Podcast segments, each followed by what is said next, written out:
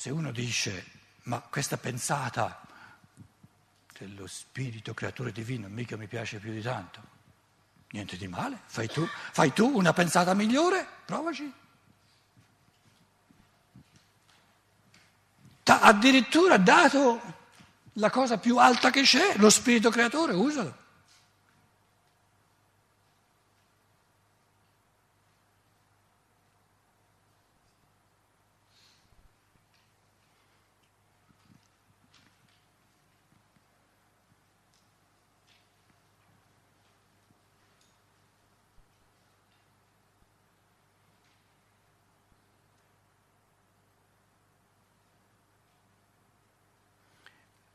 Qual è la pensata più alta, più grande, più artistica del creatore divino? Ci sono due tipi di pensate. Un tipo di pensiero che noi chiamiamo natura, leggi che non perdono colpi. E poi ha fatto, il creatore ha fatto, mi pare di aver capito, una seconda un secondo tipo di pensata. Ha pensato uno spirito incarnato libero, dove la natura non ha nulla a che cercare. Quindi lo Spirito Divino ha fatto due pensate fondamentali. Una pensata è la natura, l'altra pensata è la libertà. Oh, che significa la libertà? Che tipo di pensata è? Tu, spirito umano, ti do la pot- Aristotele direbbe, la potenzialità di diventare sempre di più, se vuoi, perché sei libero. Tu stesso spirito creatore, sempre più divino, sempre più creatore. Però non sei costretto, sei libero. L'animale, la pianta, la, la, la, pietra sono costretti per natura a essere come sono. Tu spirito umano sei libero.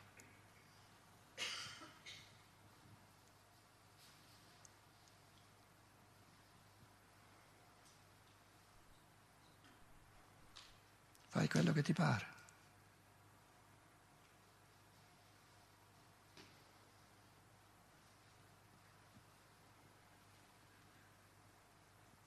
Cosa vuol dire essere liberi? Creare, creare, creare a ruota libera. Tutto il dato di natura, tutte le leggi di natura si fanno strumento, condizio sine qua non, ma non decidono nulla di ciò che avviene nella libertà. Nella libertà lo spirito umano diventa creatore. Nessun dato di natura potrà dirci come, come sarà fatta la nona sinfonia di Beethoven.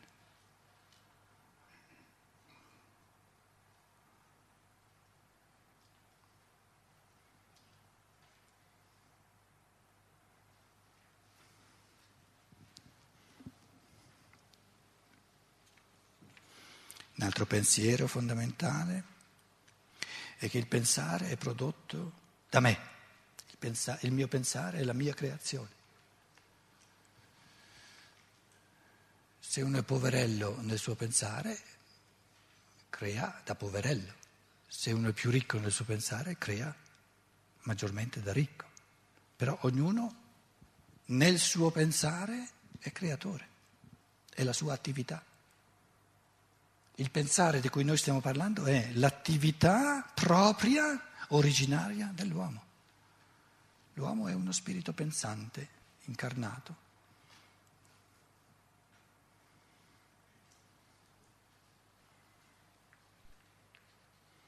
Io sto esprimendo dei pensieri, voi pensate, ognuno a modo suo, su ciò che io sto dicendo. Da dove vengono i pensieri che ognuno di noi pensa? Li produce lui.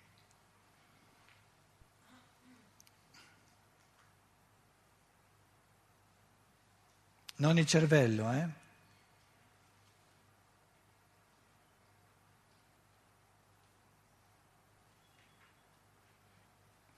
Perché se fosse il cervello a produrre i nostri pensieri, dovremmo sperimentalmente, dovremmo sperimentalmente percepire i nostri pensieri come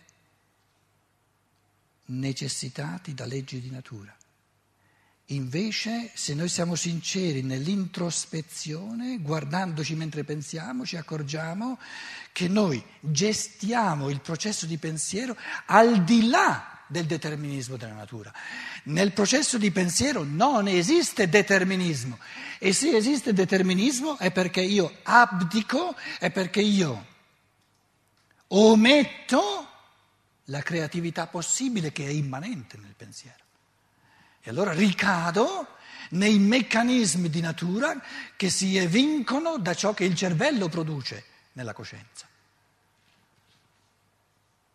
Quindi nell'essere umano c'è soltanto ciò che il cervello produce nella coscienza, soltanto nella misura in cui l'essere umano omette di creare l'elemento che travalica, che va al di là di ogni determinismo di natura.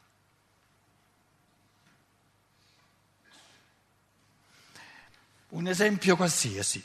Qui c'è ehm, l'essere umano A, io sono A, e c'è l'essere umano B.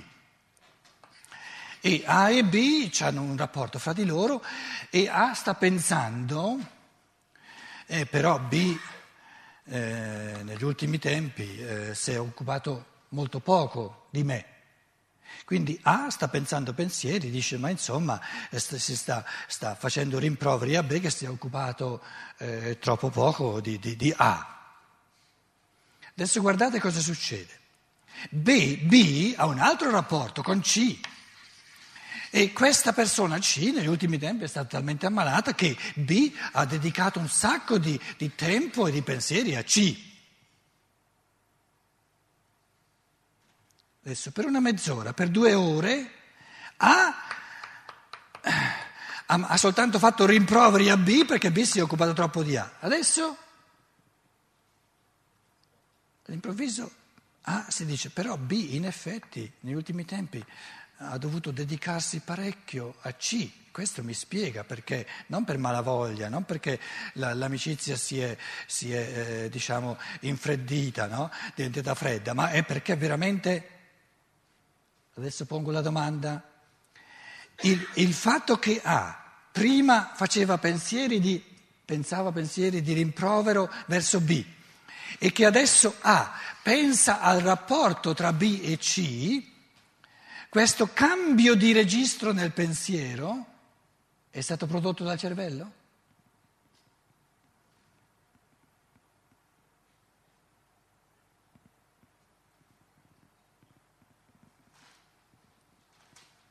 Vedete che è assurda l'ipotesi?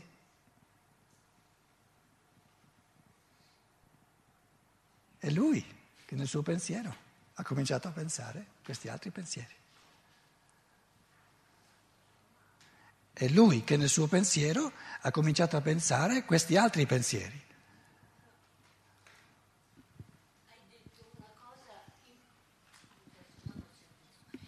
Hai detto una cosa eh, importante adesso, eh, che esistono dei pensieri prodotti dal cervello quando l'essere umano rinuncia alla sua creatività.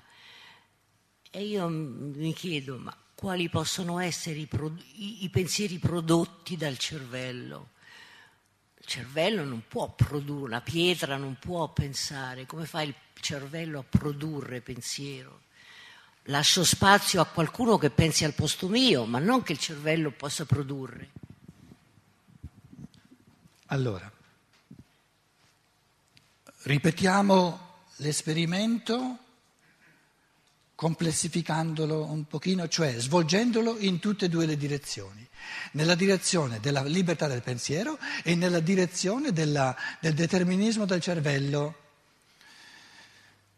Naturalmente non è l'unico modo di farlo, lo semplifico un pochino, aggiungendo che le scienze naturali dovranno fare ancora un po' di passi per, eh, come dire, per, per in, inserire, per eh, inglobare questa maggiore complessità. Allora, andava bene A, B e C? Andava bene, no? Quindi A sa che sta pensando a B, sta pensando a questo tipo di rapporto che negli ultimi tempi è diventato più freddo, meno tempo dedicato da B a A, eccetera. Ora, supponiamo che A, adesso, eh, eh, dunque, noi parliamo di una sperimentalità dell'introspezione, che lui, per introspezione, si vede che lui, lui decide, però un momento, un momento, come stanno le cose se io adesso guardo e sono io che decido, adesso decido di lasciar perdere un momentino quello che c'è soltanto tra me e B, adesso decido io, no? Voglio vedere un pochino se riesco a capire questo raffreddamento guardando al rapporto che B ha con C. Stando così le cose, A ha la percezione introspettiva di di fare un passaggio libero da questo tipo di considerazione rivolto a ciò che intercorre tra A e B, a un tipo di riflessione rivolto a ciò che intercorre tra B e C. Diverso da, dal fatto che sono già tre giorni, quattro giorni, cinque giorni che A con B fa la solfa, la solfa e mi stai trascurando perché non ti fai vedere, eh, ma insomma, ma non hai più tempo, non hai più voglia di stare con me, eccetera, eccetera, eccetera, eccetera, e adesso è B a bombardarlo, dicendo ma come, ma non hai visto che... Le percezioni, la percezione delle parole che dice B presuppongono l'operare del cervello fisico. L'operare del cervello fisico, perché sono percezioni. Quindi il rivolgersi al rapporto tra B e C nel primo caso non avveniva per il tramite della percezione, che è connessa col cervello. Nel secondo caso invece il rivolgersi al rapporto tra B e C avviene direttamente attraverso il tramite della percezione che presuppone di necessità il cervello. Ecco. Allora, faccio, ho riassunto diciamo, all'osso due modi fondamentali, però con, con la riflessione che se facciamo un lavoro pulito di introspezione, cogliamo questi due modi fondamentali della libertà, che è quella di omettere ciò che si fa liberamente, senza cogenza del dato di percezione e di cervello, oppure di omettere o che non c'è questo elemento puramente creatore e allora resta, subentra ciò che c'è sempre, che è il supporto, diciamo, della percezione e del, dell'interazione. Percezione significa sempre interazione col cervello. Attraverso i nervi sensori si va al cervello.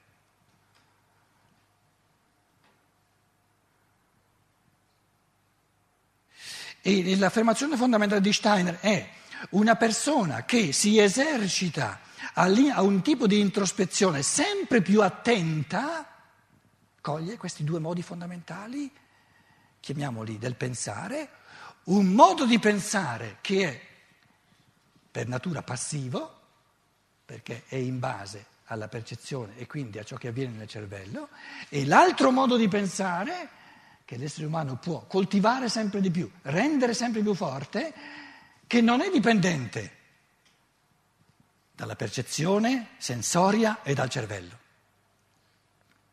Allora ripeto, Adesso ripeto la domanda che ho fatto all'inizio. A, senza che B lo, si faccia sentire e gli parli del suo rapporto con C, A, di sua spontanea intuizione, dice, momento, ma adesso io voglio vedere un pochino, considerare il rapporto tra B e C, se questo rapporto mi spiega meglio, perché eh, negli ultimi tempi c'è stata molta meno interazione tra B e me. In questo caso ah, fa l'esperienza onesta del fatto che, diciamolo in un modo più, meno dogmatico, il suo pensare è essenzialmente meno dipendente dalla percezione e dal cervello fisico che non nell'altro caso. Perché non stiamo parlando di realtà assolute che o è, o è 100% o è nulla per cento, stiamo parlando di eh, fattori in evoluzione dove eh, diciamo, la prospettiva evolutiva è di rendere il pensare sempre più indipendente, indipendente dal cervello.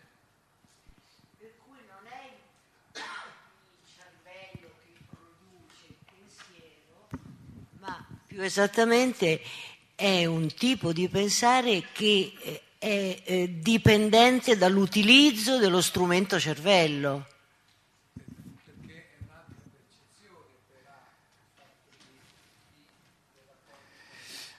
Allora, eh, si evidenzierà questo sempre meglio col terzo, quarto e quinto capitolo.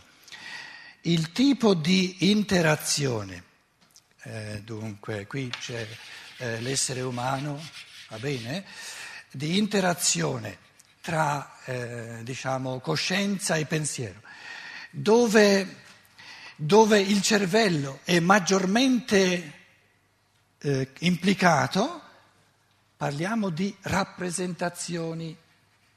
E le rappresentazioni sono copie della percezione. Quindi una rappresentazione è un, un automatismo cervellotico della percezione. Tale è la percezione, passa per il nervo sensorio e per il cervello diventa, si tra, trasforma in rappresentazione. Però la rappresentazione dell'albero o del leone è tale e quale quanto quella della percezione. È una copia. Questo è il carattere di passività, il carattere di dipendenza eh, dal, dall'elemento della natura. Invece naturalmente stiamo semplificando, il fenomeno originario di ciò che il, il pensiero produce indipendentemente dal cervello è il concetto. Quindi un concetto puro è un frammento di creazione dello spirito pensante senza la partecipazione del cervello. Perché se è con la partecipazione del cervello c'è subito un elemento di rappresentazione. La rappresentazione è un'immagine, il concetto è spirito puro, spirito puro. Abbiamo già fatto alcuni esercizi di concetti puri, ne faremo altri, vanno, vanno fatti perché è lì che lo spirito va avanti. E mm, la rappresentazione è ciò che salta fuori dalla percezione. Percezione va viene, viene, entra attraverso il nervo sensorio, diciamo il nervo ottico, va al cervello e viene, viene trasformata nell'anima, nella, nell'interiorità in rappresentazione. Tutto il sesto capitolo sarà dedicato al, al fenomeno rappresentazione.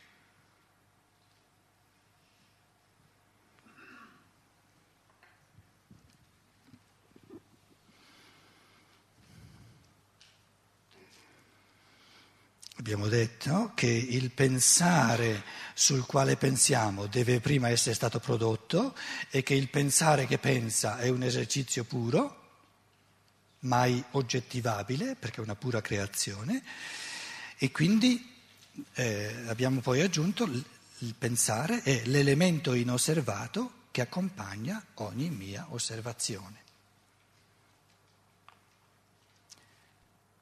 Nel pensare ho l'attività originaria di me stesso in quanto spirito. Il pensare è la mia attività originaria in quanto spirito. Più indietro non si può andare, se non pensando.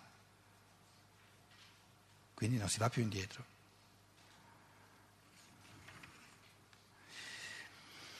E l'ultima quindi poi abbiamo detto il pensante, l'essere umano pensante, disattende di solito il suo pensare perché è concentrato su ciò su cui pensa.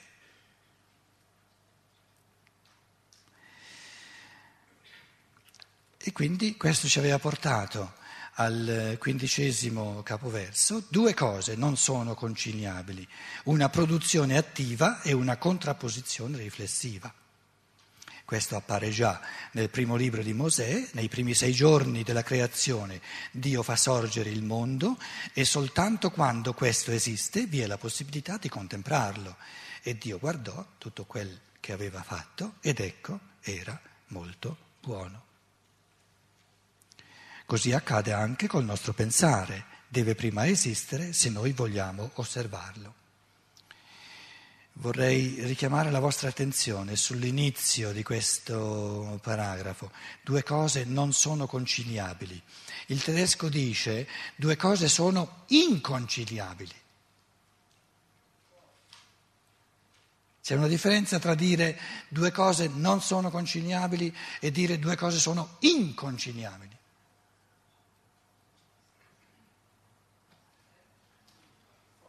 Il secondo è più forte. Perché è più forte? Esatto, non sono adesso, ma può darsi che più tardi lo diventino. Se invece sono inconciliabili, lo sono per natura. E quali sono le due cose? E soltanto queste due cose sono inconciliabili per natura. Quali sono? Di nuovo, la traduzione italiana ha ammollito un pochino una produzione attiva e una contrapposizione riflessiva. Ha fatto dei sostantivi da ciò che invece in tedesco sono verbi, cioè attività. Il tedesco dice due realtà, due cose sono inconciliabili. Il produrre attivo, non una produzione. Una produzione è un prodotto, non è il produrre, non è l'attività del produrre.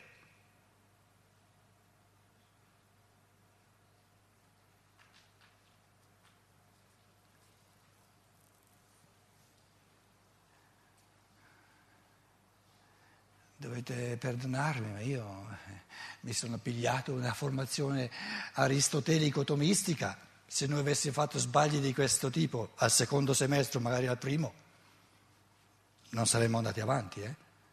non ci avrebbe permesso di andare avanti. Ma dove Steiner dice il produrre attivo, dice, traduce la produzione. La produzione è l'effetto, il risultato del produrre. Ma il produrre è un'attività pura è un creare. La produzione sta al produrre, come il creato sta al creare.